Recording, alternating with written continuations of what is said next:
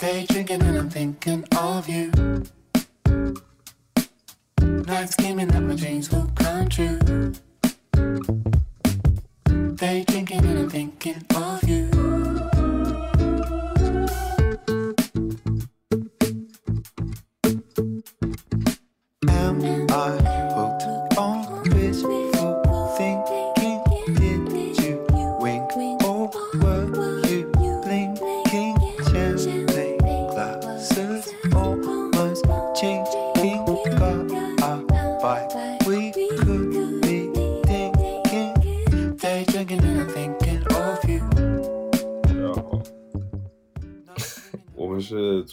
刚炫完酒的 Miss Alice，我是现在头还有点痛的 Liz。你这个音调也太低了吧！没有吧？我昨天唱歌把嗓子唱哑了，你知道吗我？都不知道大家一直在唱歌，我也不知道昨天晚上在干嘛，但是我就没有听到过任何人在唱歌。那你听到的是什么？丽丝在唱啊，丽丝唱的好大声、啊，丝真的很卖力。一直在吼嘛。啊！我天呐，脸都唱红了。我的脸应该是喝酒喝红的。丽丝，丽丝昨天很卖力。你知道我为什么唱歌吗？是因为我不想喝酒，我不想，我不想停下来。一旦我停下来，就有人上来就喝一个吧，我只能一直拿着麦克风。你不会拒绝吗？哎呦，人要学会拒绝。我无法拒绝。人那你就喝吧。昨天应该是我来德国之后，就是中国人最多的一次。我其实好像也没有没有，就是去过那么多人的 KTV，好多人啊！我也没有，太多人了。二十多个人我真，的吓死了。我发现就是你组局还是大了不好玩，因为大了其实也就是自己跟自己人玩，然后就一小块一小块的。对，因为人太多了，好多都不认识。虽然昨天丽子没有喝太多酒，但是丽丝喝了酒之后就会变脸变人，就做出一些比较奇怪的行为。我昨天没有做很奇怪的行为吧？你昨天喝的不多呀？昨天我喝到头痛，我就没有喝。喝到头痛就不喝了。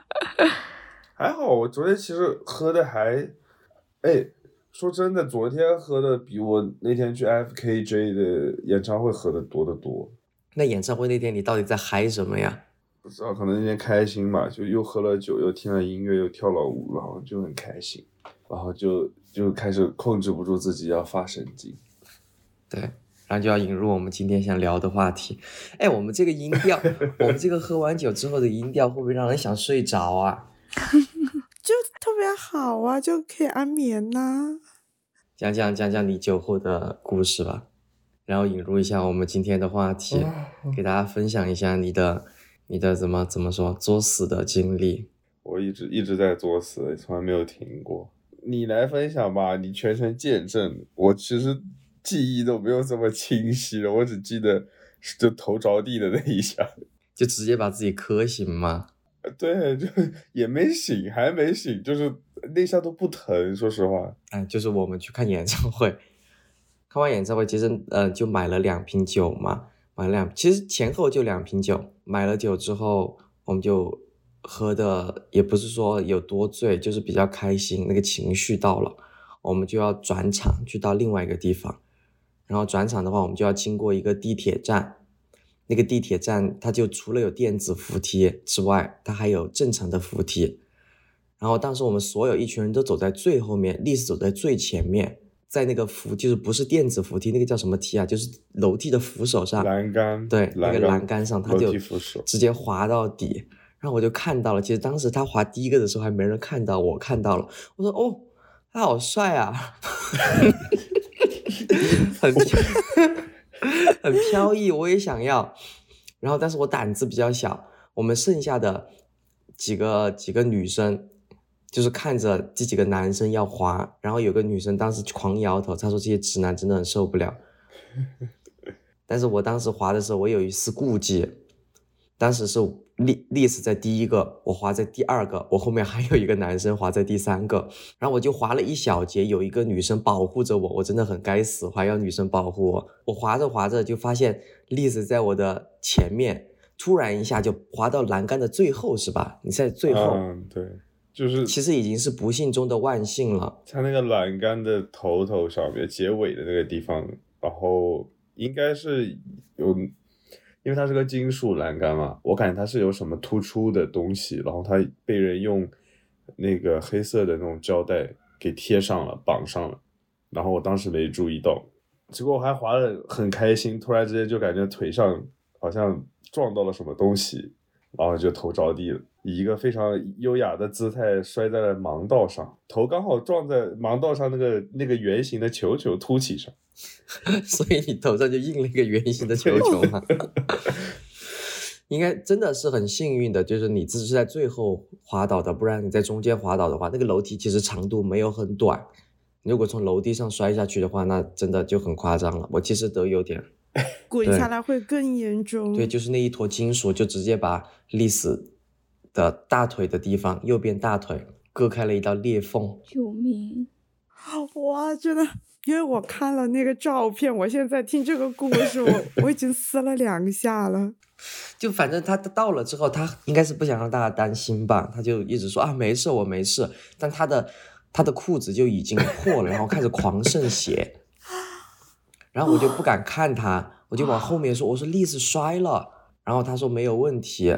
这个时候我们就要看一下要怎么办，因为我不太敢看伤口，我就问旁边一个女生，那个女生看了，看了之后她说不是很严重，但也不是不严重。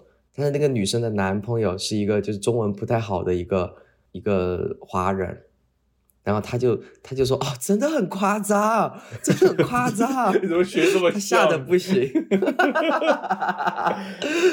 啊，很恐怖，很夸张。然后我就一直没看，他就拍了一个照片，他说他们说肉都已经崩开了，裂了个口子。最后后面我看了那个照片，真的就崩开了。我很奇怪的一点就是，我没有看到伤口里面是怎么样的。就我一开始想的说，腿上裂了个口子，总是能看到底下的一些肌肉组织啊，或者是骨头啊都没有。天呐，肌肉组织也没有那么深吧？那得多深了呀，丽丝！我的妈呀！等你真的能看到，就该截肢了。看进去就是一片红的，你知道吗？就是肉啊，就是血淋淋的肉。我没有看伤口嘛，我就是很难去说要怎么弄嘛。然后后面他我们还有一个同行的好友就说这个不行，这个必须要去缝针。然后那个时候我才意识到，那可能真的有点严重。然后你就你就摇摇头说：“那我们先去喝酒了，你们去缝针吧，缝完再回来找我们。因为我不敢看，我真的不敢看。然后我同行那个好友，他应该觉得我是一个很麻木的人吧。因为我当时就说，我们就继续去喝酒吧，然后让他们去缝针，缝完针来找我们。我真的也是醉了。然后丽丝去缝针了，去了呀，打了个的过去。对呀、他们就去缝针，缝完针还真的去找你们喝酒。啊，我真的就回来了，瘸着脚就就回去了。带着血淋淋的伤口，然后绷带，他裤子上全是血。哎重点是他不止就是来找了我们，最后他还骑 T 也回去了。我天啊！他都不是打的的，他怎么回怎么回去了？他是骑的那个小车车，那个电子滑板车回去的是吧？骑的天！天呐！因为说实话，我我当时说不严重，真的不是说不让你们担心，有一部分原因了，但我更大原因是因为我自己真的不知道这个东西有多严重，因为没有痛感，就我摔了一跤之后，就头上撞的比较痛，腿上虽然说那个伤疤看着挺恐怖的，但我当时没有任何感觉。所以我就自然而然的觉得这个事情好像不是很严重，然后可能也加上我喝了酒，就是脑子不太捋得清楚。没有任何感觉的时候，就可能是问题大的时候。对，然后那天那个跟我们一起朋友，我们是在演唱会上认识的嘛。然后发生了这种事情之后，他们看我们的处理方式，肯定觉得我们像神经病一样，感觉是那种家常便饭一样，没有任何惊讶。当时其实应该叫救护车来把你拉过去的。啊，不至于。哦，丽丝是自己打车去的吗？对啊，对的，因为那个朋友他他说他说我们那天应该叫救护车的，但他给出的理由我还挺惊讶的。他说这样我们就可以节省 打车的钱。Oh my god！但是救护车不也得花钱吗？救护车不花钱，这种情况是不用花钱的。我一直以为德国救护车很贵耶。嗯，要看情况。但德国好像都是就它在有保险的情况下，很多东西都是这样，就消防车、救护车都是，如果你真的出事了，那你就不用花钱，但如果你没有出事，那才是要花钱。嗯，就如果你的火警效响了，但是其实没有着火，它就是消防车来了，他就会问你要罚款。但如果你整个房子都烧了的话，他就很他就 不会再罚你钱。我们就说想借这个这个机会来讲一下，就是比如说生病啊、受伤的时候的一些处理方式嘛，就是加上我们的一些经验，因为毕竟大家在外面也是难免会磕磕碰碰到，或者身体有什么欠样的地方，这个节目建这期节目建立在我的痛苦之上，毕竟大家在德国难免也会遇到被刀在 party 上被人捅一刀这种事情，所以提前了解一下也是挺好的。天呐，天，怎么好吓会？人呐！说的，真的呀，我那天去去缝针，然后我那两个朋友在等候室就等着我，他们送我过去吧，然后在等候室等着。我缝完之后出来，他们跟我说，就在你进去之后来了一个女的，然后她用一个用一团衣服捂着她的肚子，然后那个护士问她有什么问题，她就把那个衣服拿开来，然后整个肚子是一个巨大的伤口。她跟那个护士说，她在 party 上面被人捅了一刀。哇，这个真的太离谱了。就是这么离谱的事情。大家感觉听着就觉得德国很疯狂吗？感觉这种事情应该是常有的，但我觉得那种弄真的比较多吧，在 party 上。弄针是什么意思啊？什么针呐？针扎，然后可而且可能会有艾滋病病毒什么的。哦，报复，就是报复社会啊！没有，应该一般都是想想，对就是想入非非，然后用针扎一下你的某个部位，然后注射一点东西进去。天呐，嗯，不要说这么黑暗的，我们有没有那种正常人每天会遇到的一些情况啊？你们有没有那种遇到的一些就是需要紧急处理的事情啊？像刚刚提到的那个呃救护车，像历史那种受伤的情况，就是意外受伤，你被拉到医院肯定是不需要付款的，或者你突然觉得身体有特别的不嗯适或什么的，你都可以叫救护车。比如说你你呼吸突然很困难啊或什么的，都可以叫救护车。但是有一种情况就是我有一个朋友，嗯、之前他们喝酒喝醉了，就是自己作，喝的太多了，他们好像叫救护车之后就付了很大一笔费用。喝醉是不算的，是不是啊？哦，因为是不是说他这种不算是意外，而是自己酗酒就喝太多了？对对对，然后这种情况好像就是不行。我感觉德国救护车来的还挺快的。对，他医他医院他医院网点很多，就你家附近都有医院，他直接打个电话过去，他直接到你那个地区。他救护车和消防车都效率很高，而且我感觉虽然你说像科隆这样的城市路这么窄，但是那每次他们司机都给救护车和消防车让路都让的特别快，这个我还是觉得蛮好的。我记得有一次我去上课的路上，我就走在一个小道上嘛，然后我听见后面砰的一声，我就转过去看，一个老头直勾勾的栽在了地上，就是脸朝地这样栽下去了。他抬起头来的时候，满嘴是血。然后当时我就吓到了，我一瞬间我以为他要碰瓷，因为当时 那条路上好像就只有我们两个人。我在想怎么办？我要不要去扶他？但是扶他，万一他碰瓷怎么办？我又没有钱。然后当我发愁的时候，旁边就有好心人过来了，打了那个救护车，然后救护车一下子就过来了，然后我就赶紧跑了。我真的很害怕，他碰瓷没有必要把自己碰成那样我就？怕万一他是没掌握好力度，或者是怎样。但其实这种情况，呃，如果你在大街上就摔倒或什么的，其实帮你的人会非常非常多。对，是的，只是那一瞬间我，我真的很害怕。我我当时想帮他，但是我又不敢去扶他，因为他又是个老爷爷，我就很害怕。我一扶他，万一他出更大的问题怎么办？我就就一辈子就要跟着你了，是吧？对啊，没有啦，这边不会啦，而且有这么多目击证人。嗯，确实，对，就刚刚讲到救护车，其实他们这边救护车整个体系还真的是挺好的，就是如果听到声音的话，所有人都会主动让道，而且还有包括交通，就是在叫什么高速路上，他们有那个规定，你们知道那个规定吗？不知道耶。高速路上，对，高速路上就是如果你开超车道的话，嗯、出现拥堵的情况，你必须要靠左。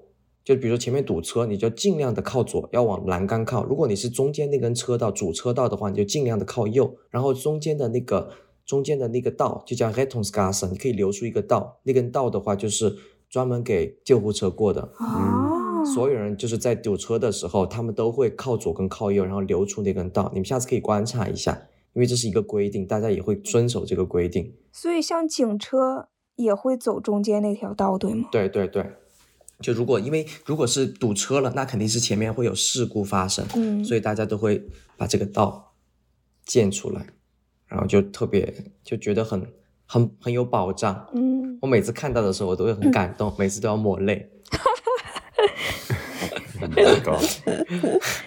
我我之前有个朋友发生意外，又又是一个，又是一个喝酒的夜晚，万圣节。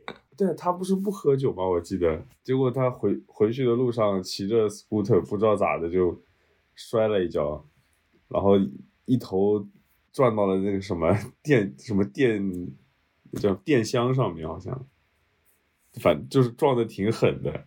然后当时可能跟他一起骑车的有另外一个女生，但他们两个都没觉得这个事是什么严重的事情。然后那个受伤的女生当天就忍着疼痛回去就睡着了，就睡了一个晚上。第二天起来发现自己一脸都是血，然后觉得实在不行，赶赶快找了就是朋友，因为他们刚来德国，那个时候就完全没有经验，然后赶快找了我另外一个朋友打电话带他们去医院。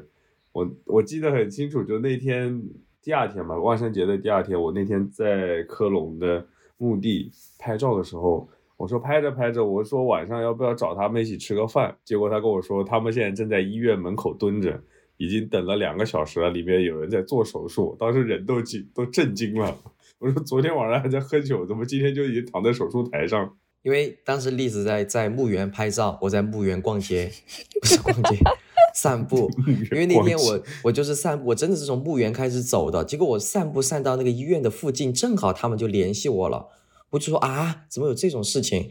我就去去看了一下，然后因为他他是受了伤之后都没有应急的处理，他真的就是我都不知道他那晚上是怎么睡的，他撞的很严重吗？还蛮严重的，就是他就是把，对，因为他的是嘴巴下巴的地方，然后需要缝针，哇天啊！然后他他有一颗有一颗牙齿，就是被撞到了牙龈里面，哇，撞的很严重啊！对，很严重。然后其实我是觉得，就他当时联系我嘛，我不能说他运气好，就是 他跟我联系的时候，因为他那个牙齿必须要进行处理嘛。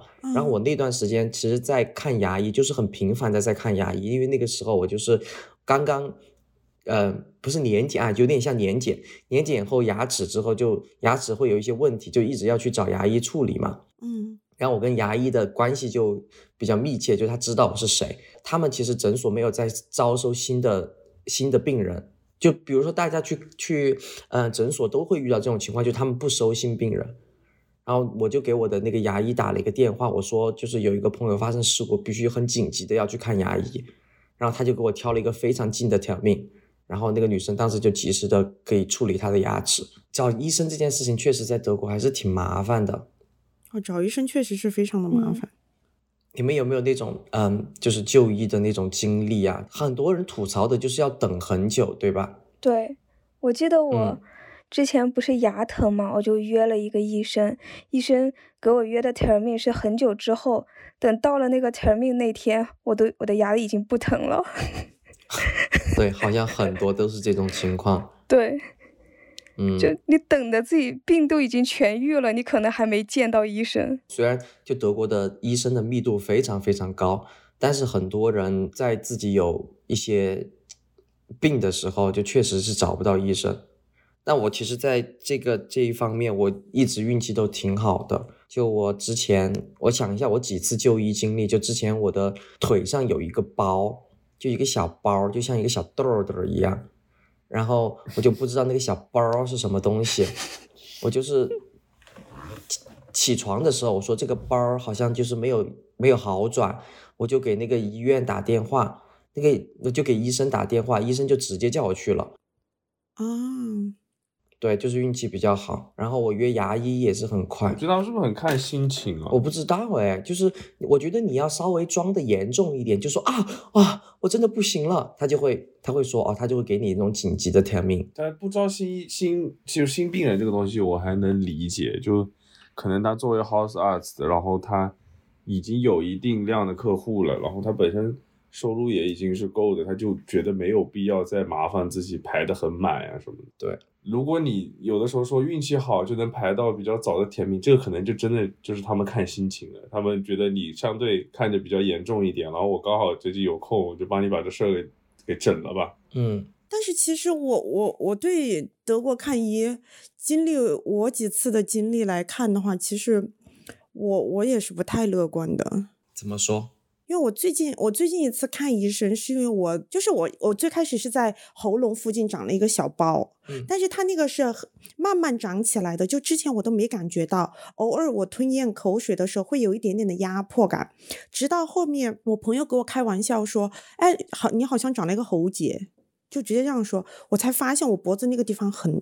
就有一坨东西很大，然后突然有一天它就开始变得很疼，可能是我感冒了，或者是我那段时间有点病毒性感冒，反正就是有东西进去了，肯定让它发炎了，有点疼。我一下就特别害怕，然后我就去约那个专科医生，因为我知道这种必须要约那个专科医生看，你家庭医生也是要转诊嘛，我就直接约了一个耳鼻喉科的专科。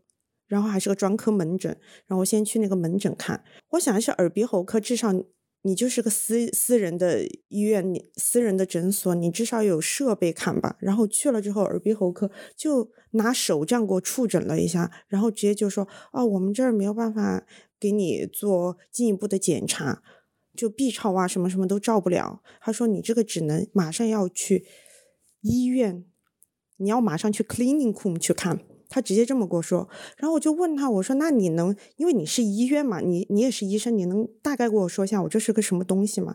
然后他给我的结论是说，你在喉咙上可能长了一个结节，嗯，因为我很我很担心是癌症嘛。他说应该不是癌症，可能是喉咙上长了个结节。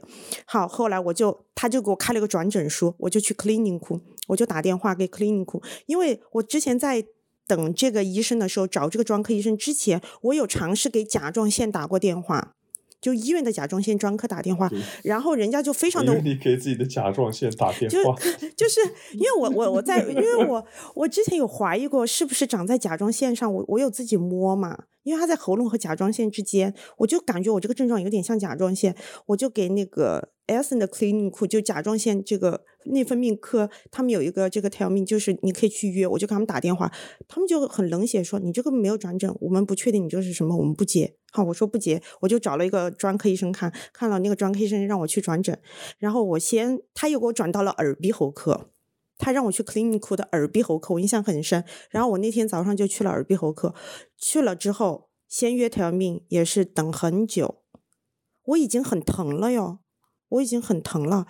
然后他还让我等了一周，一周之后我去看，那那个但是医医院的医生很好，就让我做那个 B 超，然后做了之后，那个医生还把他的上级医生叫过来。再给我做了一次，然后就确定说你这个是甲状腺问题，不是耳鼻喉科，然后给我写了转诊，又给我约了条命，然后还有那个医医生亲自给内分泌科写 email 让我去看病，帮我去约条命，然后完了之后，内分泌科也是没有任何的回声，然后最后我自己拿着这个 tell me，我直接冲到内分泌科，然后就说我要约一个 tell me，这是我几个医生的转诊和约 tell me，我说你们没有回复，我很疼。我很害怕，我很不舒服，我需要一个最急的，越快越好。然后那一次你等了多久呢？那次超级快，因为我说完之后，那个前台的护士就看着我，然后我就表现的我很害怕，我说我真的很害怕，我说我要最快，最快的，我我不能再等了。然后那个护士就人很好，就说好，我现在马上帮你去问医生，就把我所有的照的片呐、所有的这些情况拿去问医生，然后他帮我约了一个 tell me，第呃星期一最早八点，然后让我去看。我是这样才拿到最快的 tell me 的。对，像这种情况，它就是一个这边医院它的一个流程嘛，它不是像国内一样说去挂一个号，然后就可以就诊。你要先看，然后看了之后，然后从你要拿到那个 Ubervisor，你才可以有资格去医院。对，就是他们诊断之后，对因为他们可能也怕医院的那个病人太多。变太多，对我可以理解，这个可以理解，因为我之前也去看过嘛，就是诊所和医院，因为我自己也挂过这种所谓的急诊，就 emergency，就是晚上出了意外呀，或者我白天不舒服，我也去挂过。但是我没有想到，就是让我就很吃惊的是，你作为一个耳鼻喉科的诊所。你应该是有的，我不是说 clinic，就是你作为一个 fahast，你应该是有这些设备，基础检检查的设备它都没有。嗯，那可能就是你去那个诊所就是运气不好。但是我去那个诊所是我另外一个朋友给我推荐的，因为他在那儿做了就是鼻子的手术，他应该里面有鼻息肉。他当时跟我说是这家诊所里面医生非常的多，很有经验，而且他们可能诊所是不能检查，没有这些设备，可以在诊所旁边的 clinic，他们是有相关的合作的，可以去那儿检查，都没有，当天的医生都没有直接跟我说，而且我反复在强调我很痛，我有点不舒服了。嗯，那确实，哎，很日常，在德国，大家遇到这种问题的时候，都会都会遇到这种情况。我觉得德国人一直都是这样的。而且最搞笑的是，最后我去内分泌科看了，也是看了两次。第一次去看医生，然后医生帮我就是看了之后，再让我去照了一个 B 超，然后就确定说，啊，你这个应该不是什么大问题，应该只是就是里面有积水嘛，就是一个结节。然后他，但是他最后还是说，但是我们还是要把里面的东西抽出来，然后最后要进行那个生物化验来确诊是什么问题。我说行，然后给我约了一个 tell me。第二天第二次去的时候，他给我当场，我早上去当场跟我说，今天可能是一个很小很小的手术哦。他说是门诊的，很小的。然后我就问他是个什么样的手术，他说没有麻药的，你自己忍一下。我们把 B 超打着，直接插根管进去把它抽出来。我的妈呀！啊，那你可以要求他打牙麻药吗？我要求了，我当场就给医生要求了。我说医生不开玩笑，我真的有点怕痛。我说打一针，打一针可以的，我可以接受。医 医生说，他说你想哈，你这个地方打打麻药，我就要多打一针，然后你还要挨一针，一共是两针，你忍一下就是一针，所以你最后做的决定是，忍一下一针。那痛吗？对那一针？那那个医生不错，真的是不疼。他是从我的脖子外面直接打进去，插到我的那个 Oh 甲状腺那个结节里面，直接插进去。但是那那个阵仗有点吓人，那个护士直接把我的手和脚给我绑起来，我的，妈呀，太夸张了！真真的超级夸张。而且那个时候还是在 corona 期间，就是我必须一个人进去，没有任何人可以陪我。我觉得那天真的我但这边很多时候都是都是现就是这种手术的时候，肯定不会有人陪你啊。不是不是，他没有在手术室里，他就在那个 B 超室外。其实你正常的你去的话，你的你的家属或什么有陪同的一一个人的话，是可以坐在那个外面的，他有椅子嘛，你可以坐在那个地方等。嗯就是 corona 期间。他整个那栋就是 S 的 clinic，它的那个甲状腺跟他那个 emergency 在一栋楼，就是你所有的人连那个大门都不能进。哦，你再你再难受，你 emergency，你比如像 Liz 那种，你肚子被划了一刀，都没有朋友可以进去，你自己再难受，你自己走进去，除非那个救护车给你拖进去，你自己爬掉，不就自己爬进去，就这样子。嗯，哎呀呀，我都不知道他们这种就是检查很多，然后这种谨慎是好事还是坏事，因为我还我感觉就是像诊断还是需要谨慎一点。我刚刚听你那个，他可能有点太谨慎了。像我在国内，我在国内的时候有一次，就是我腿上不是有个胎记吗？然后我就去查那个胎记，我其实很早就想查胎记了。如果在德国皮肤科的话，就要验很久，然后各种，而且皮肤科要约很久嘛。我到国内去挂了一个皮肤科的专家的那个医那个那个号，就进去，那个医生那个专家，他看了我的我的那个胎记之后，他转身开始伸一伸懒腰，他可能就是坐久了，他在旁边做操，啊，对他看了一眼，就是他拿一个那个圆珠笔在上面画了一个，然后做操，转过头做操，做着做着他跟我说切了吧，就三个字，切了吧。我说啊，他说自己决定，百分之一的几率癌变，你自己决定。好了，我就完了。我去我等了一上午，他他对我的一坨肉跟我说一句切了吧，反正我我如果看医就就医的话，我真的还是宁愿在德国。我那次经历之后，我真的不想在不想在国内就医，而且在国在德国他们会给你说的非常清楚，然后你有任何事情都有心理准备。我就觉得这边医生就是他会给你很多时间去做心理准备，就是你去打一个预防针，他们就要喷那个酒精，他就会说哦可能会有一些凉哦，然后之类的，然后给你就感觉你是被呵护的。在国内就是给我说切了吧，我真的很难受。哎，这这这个确实是我同意，因为我当时我我当时不是甲状腺有个结节嘛，然后我我我有让家里的医生就去问这种甲状腺结节会怎么样，然后好像国内现在很多其实甲状腺结节，你就算是良性，它还是。推荐你去切除，但是这边的医生，我以为啊，德国医生应该比较彪悍一点，什么时候都给你切了。结果从头至尾他都跟我说，我们一定要保守，不到万不得已，我我绝对对不会给你做这个手术。就是他们不会轻易动手术。中国就是在国内嘛，什么都是切了吧，哦，然后他们就，我觉得可能盈利比较高吧。而且我还发现一个非常严重的问题，就是发生什么事情赶一个冒都要输液，哦，这个确实是因为输液他们他们会赚很多钱。在德国你怎么可能会输液啊？除非你做完手术之后会给你输液，因为在国内有些时候那种诊所里面，他们输液就是坐着输，一排人全部在那输液。对，确实是滥用药物。对，就感觉在德国，你感个冒什么的都不用去诊所，直接去药店买点药，自己吃两天就好了。一对比的话，我觉得这边还是好一些。像我这次去，就是我在就是摔这一跤，然后缝针的时候有打破伤风了。当时问我的是你十年之内有没有打过？我说应该是没有，十年之内我基本上没打过什么针。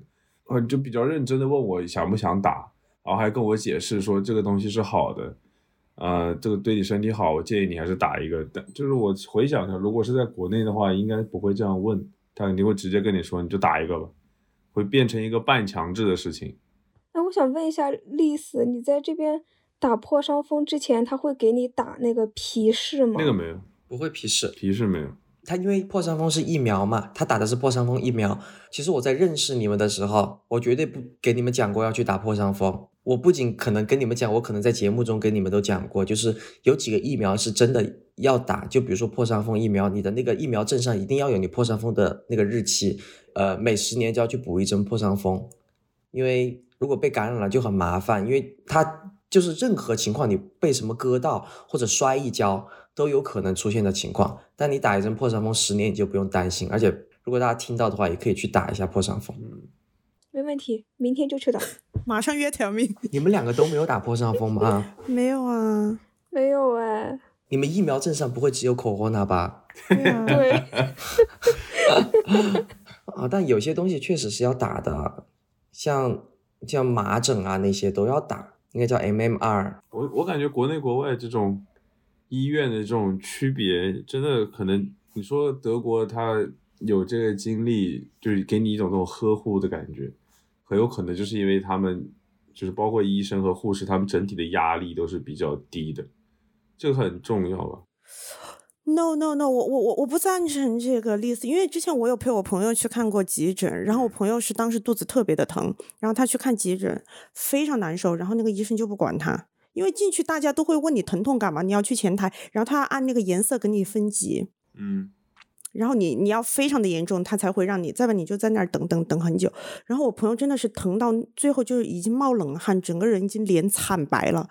嗯，然后那个医生才问他：“你现在有多疼？如果十分，你给自己打个分。”然后他给自己打分，他说可能六七分吧。你像中国人比较委婉，他不会搞得很夸张。那医生说：“那你在外面坐吧，坐半个小时，我看你怎么样。”还没到十分钟，那个人就晕了，直接快，然后直接拖进手术室，然后去做检查，就照片，然后做检查，盲肠就急性盲肠炎，已经整个很严重了，然后医生才给他开刀。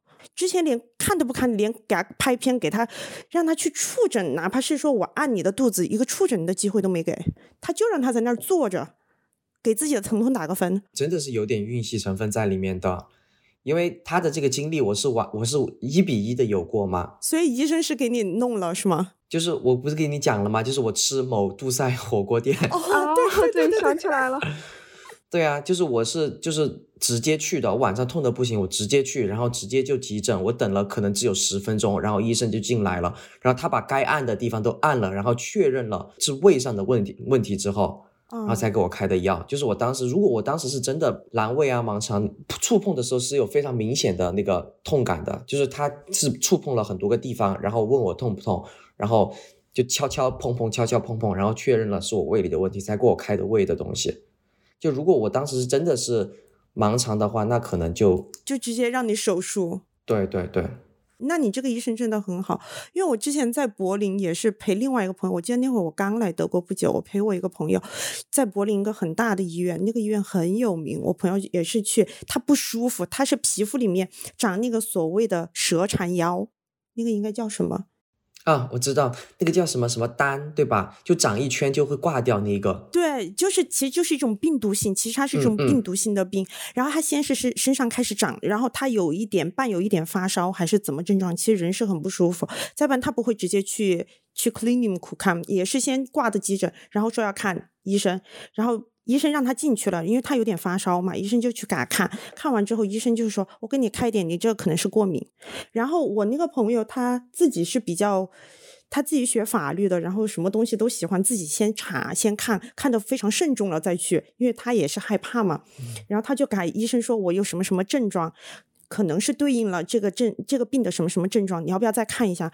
然后那个医生就看了他一脸，非常冷漠和嫌弃的说一句话：“你是医生还是我是医生？你怎么话那么多？”我的妈呀！哦，真的，我就在旁边，我亲眼看了这件事情，我我自己是很惊愕的。就是我觉得医生，你哪怕是他就是过敏或怎么样，他已经不舒服，你要不要再进一步检查一下？那个医生根本就不给他机会，直接甩门就走了。他说我很忙，我现在没有时间，直接甩门就走了。就把我俩放到那个走廊上，然后我朋友就灰溜溜的回去。回去之后，我天，没到第二天，就过了一天，再到第三天的时候，长了一大片，真的是很严重，已经长到后腰背后了。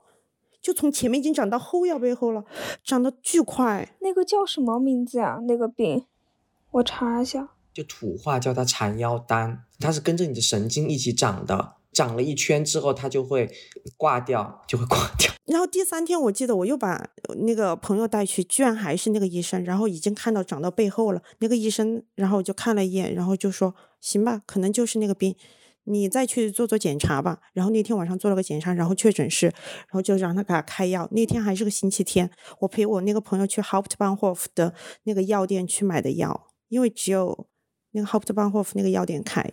很晚，晚上十点，我陪他去买的那个药，他去把那个药吃了。对的，比如说大家有什么紧急情况需要什么药物的帮助的话，在你居住的区域，比如说我现在住在科隆的这个区，我把它给进去了之后，他们那个有一个叫做 Notdings，然后你可以在那个地方二十四小时的取得药物，然后它是轮班的，就是他们。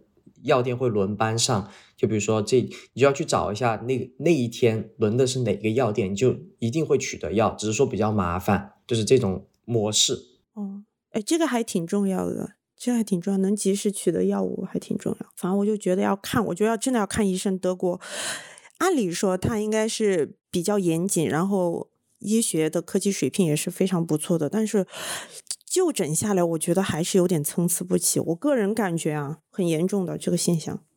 呃，我所了解的情况是这样的，就是德国医生他们其实花，我不知道百分比是多少，但是好像百分比占比非常严重，就是百分之九十吧。我现在说，他们百分之九十的时间都在处理书面的问题。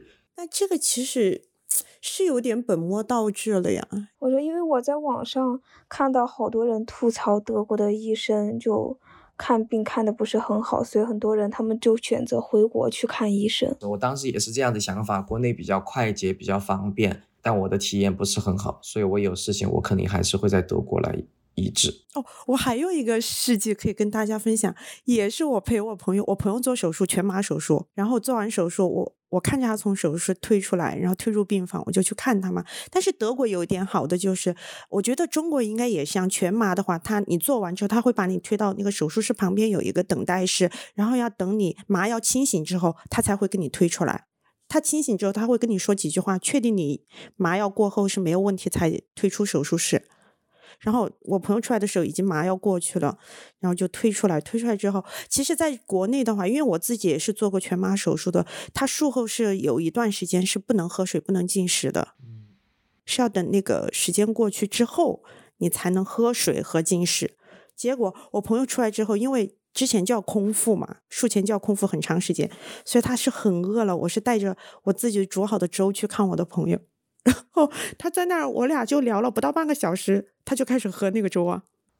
医生从头至尾没说过任何的话，就是术前术后，他只是说术前要空腹，术后他没有说过这些什么要过这段时间你才能喝水和吃饭。其实这个是要的，然后医生没说，然后旁边还有那些护理人员啊，走上走下的，看着也没有什么，还给我打招呼呢。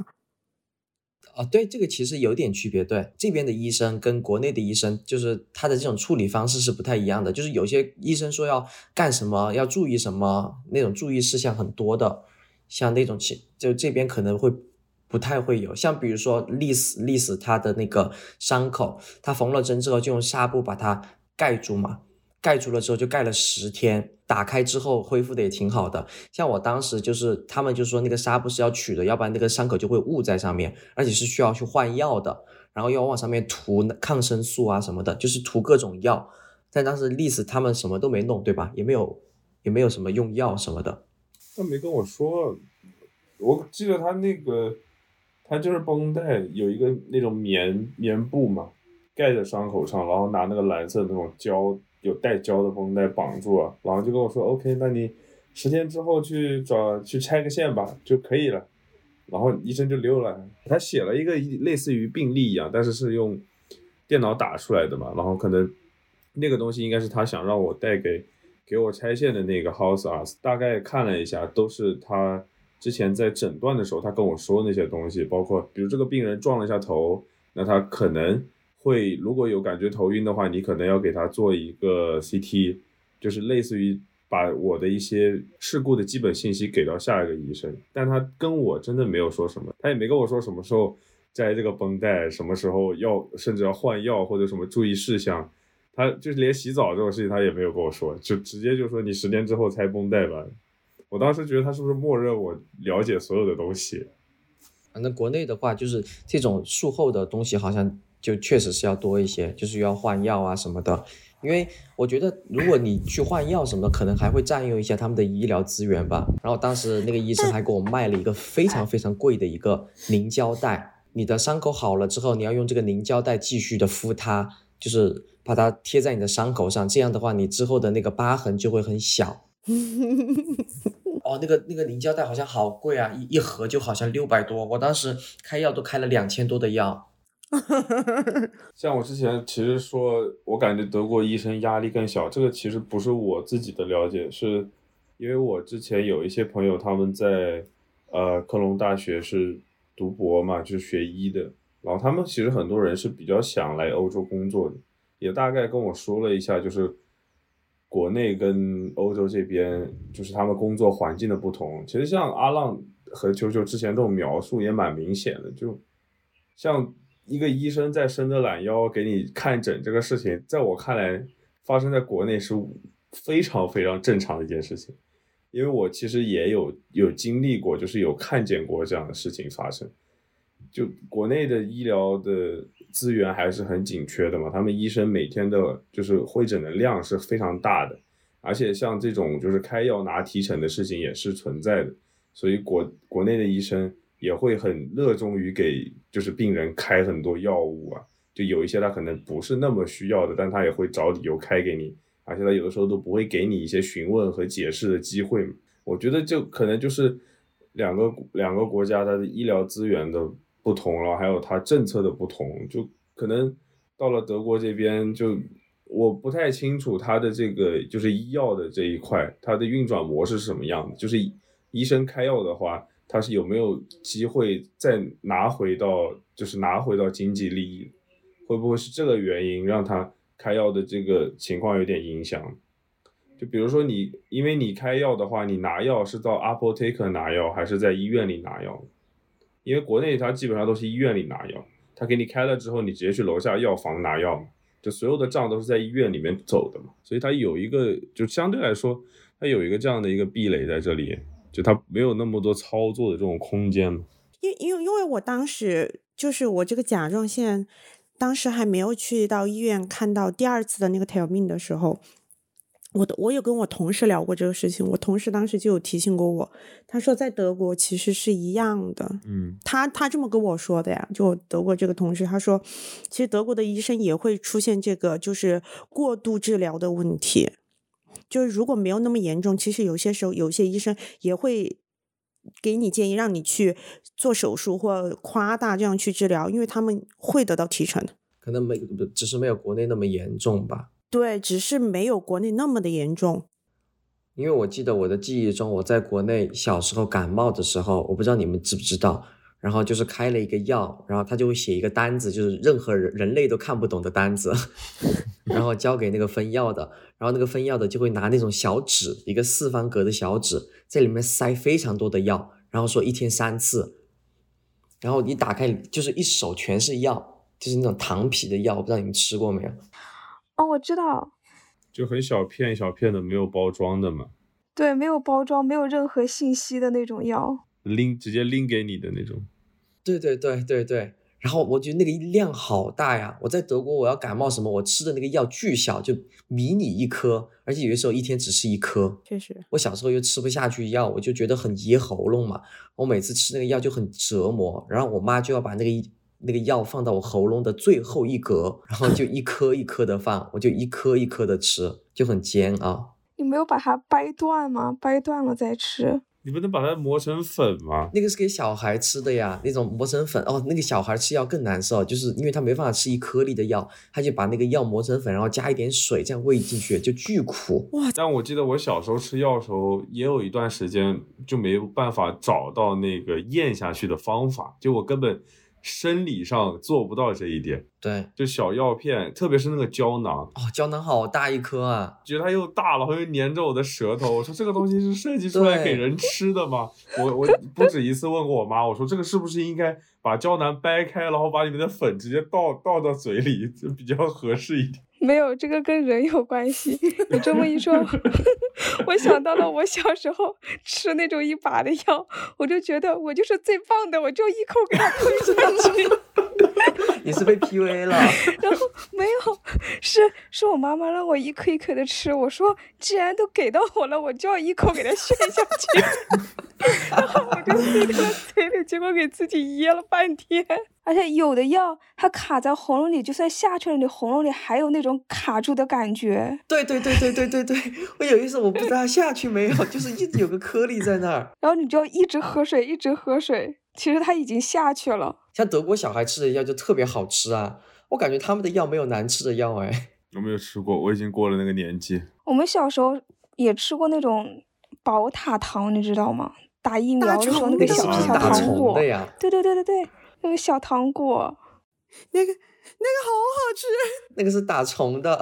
这是我从小到大一直缺失的一个共同话题，因为我从来没有吃过，但身边人都吃过。啊，应该每个小孩都这是强制性的吧？我记得。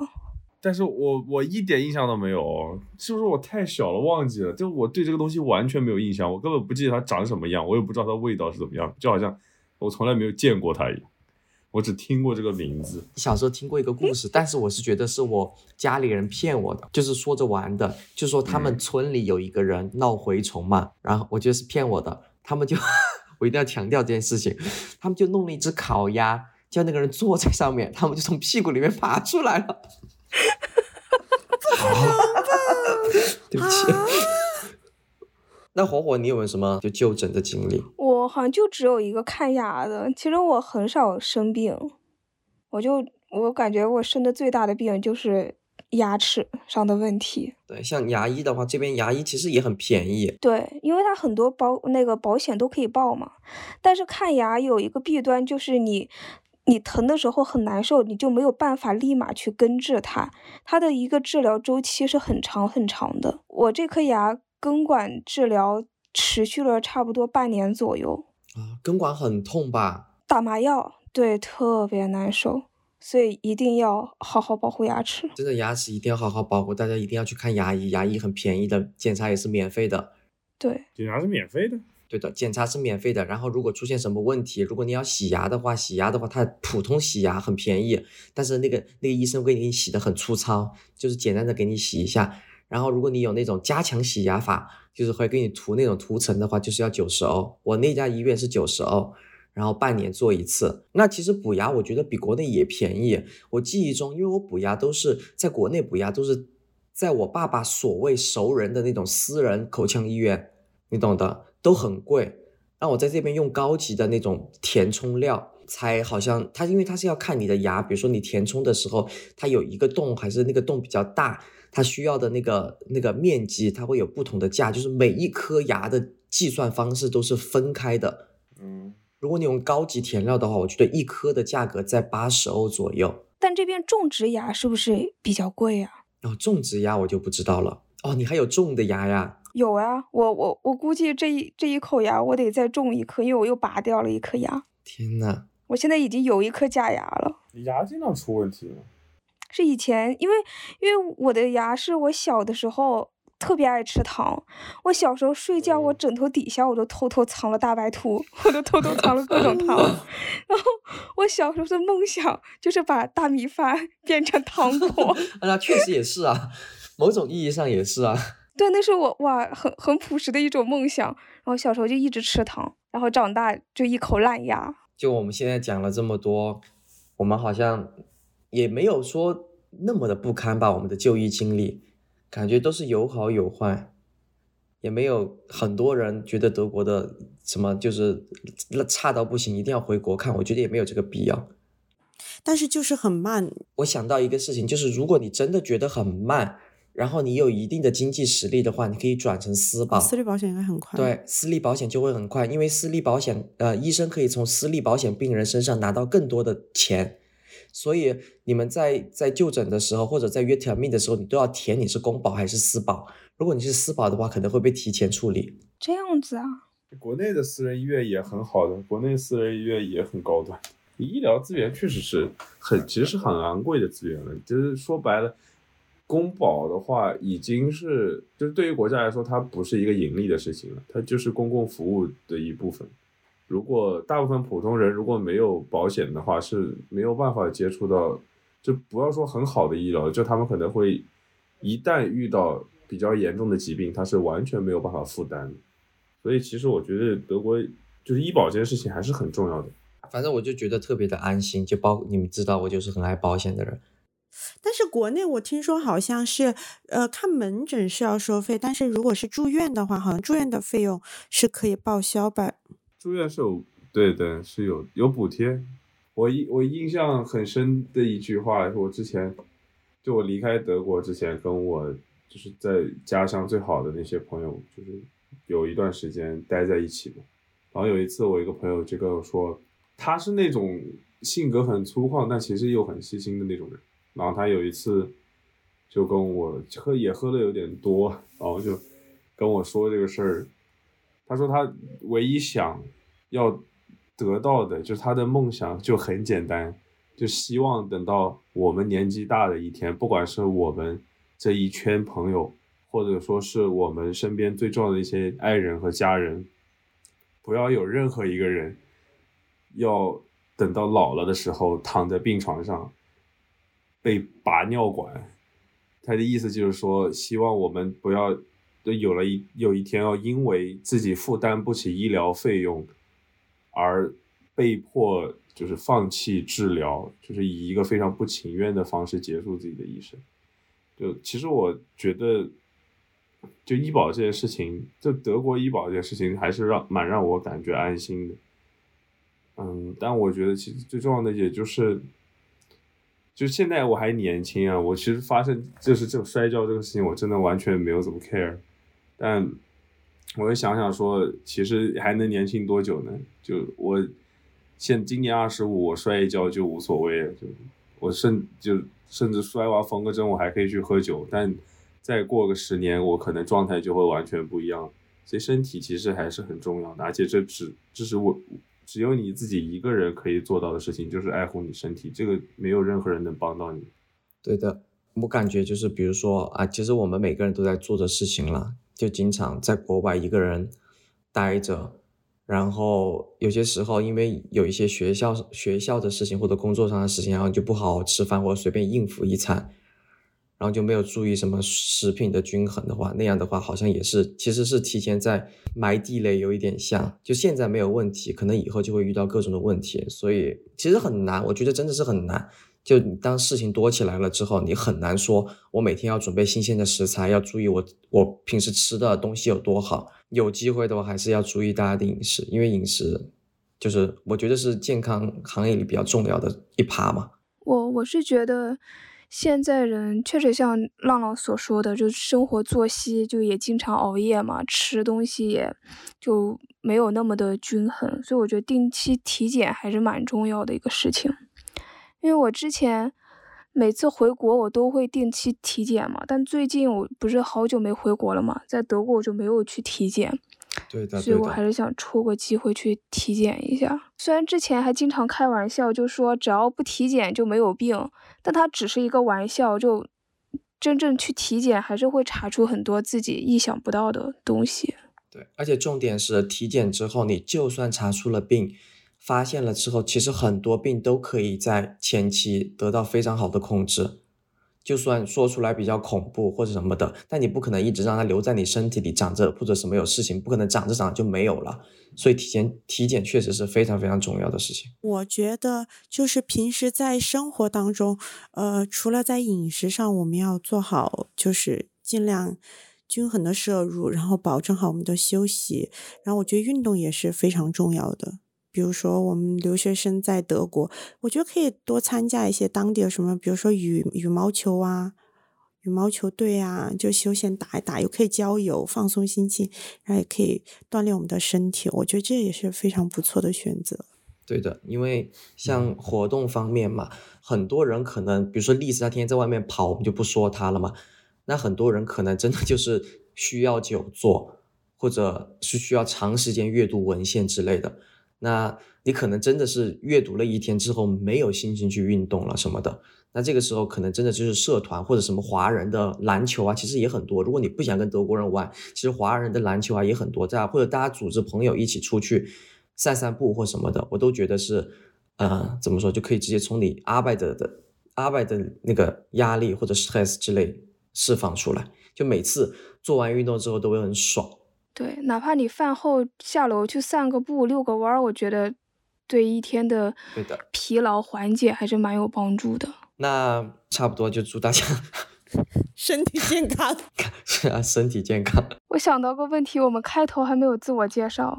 没事，我们放在最后吧。开头大家大家只有历史说了，他是一个刚刚喝完酒啊。我们我们有什么资格啊？刚刚喝完酒，然后现在聊健康，根本没有资格。但没事儿，反正就是希望大家就是健健康康，不止我们希望大家健健康，所有人都希望大家健健康康，特别是国内的家人。而且我觉得还有一点就是，有些时候在这边生病真的不好跟国内的家人说，就是怕他们担心，他们也不敢。像丽丝也好像也没有跟他说他家人摔跤了。我前几天我爸妈跟我视频的时候，看到我头上的伤疤，我跟他们说我就是就是摔了一跤，没事儿，头撞了一下，他妈以为我打架了，然后我就。跟他，我没敢跟他说我腿的事情，你知道吗？就我说算了吧，就这个东西没没没有必要了，就等到哪天可能什么回国了之后，哪天我们就水库游泳，估计我爸看到伤疤可能得问两句，那得之后的事了。因为就是说白了，跟他们说，有的时候也就，如果是大病啊，有可能对吧？但是这种摔一跤、缝个针就好的事儿，你跟他们说，就是无无非就徒增一些烦恼，他们其实也帮不上忙。对的，确实，留学生的必修课要把这种压力压在自己心中，就报喜不报忧嘛。对的，行吧，那谢谢大家收听我们这期节目，我们在最后留下我们的自我介绍，我是阿浪，我是秋秋，我很类似，我是霍霍，那我们下期再见喽，再见，拜拜拜，拜拜，拜拜，八八六八八六。Nach so langer Zeit werd nicht mehr gejagt, brauch nicht wegzulaufen, schwebe leicht. Ich sitz hinter dir, machen unsere Miles 49 CCM, atme aus, atme ein.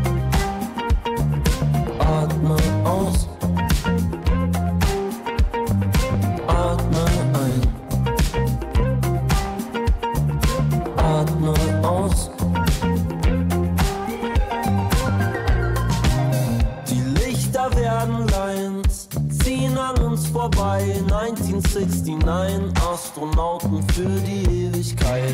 Ich grab mich bei dir ein, in deinem Fließpulli Rücken fühle ich mich daheim. Atme aus, atme ein.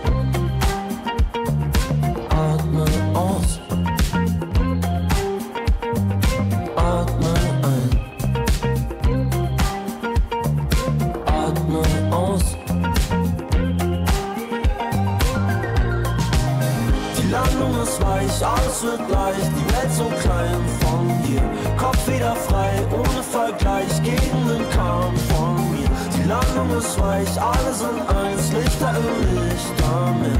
Kopf wieder frei, ohne Vergleich, ich bleib für immer. Ich bleib für immer hier. Ich bleib für immer hier. Ich bleib für immer hier, ich bleib für immer hier. Ich bleib für immer hier, ich bleib für immer. suffer, I'm not sure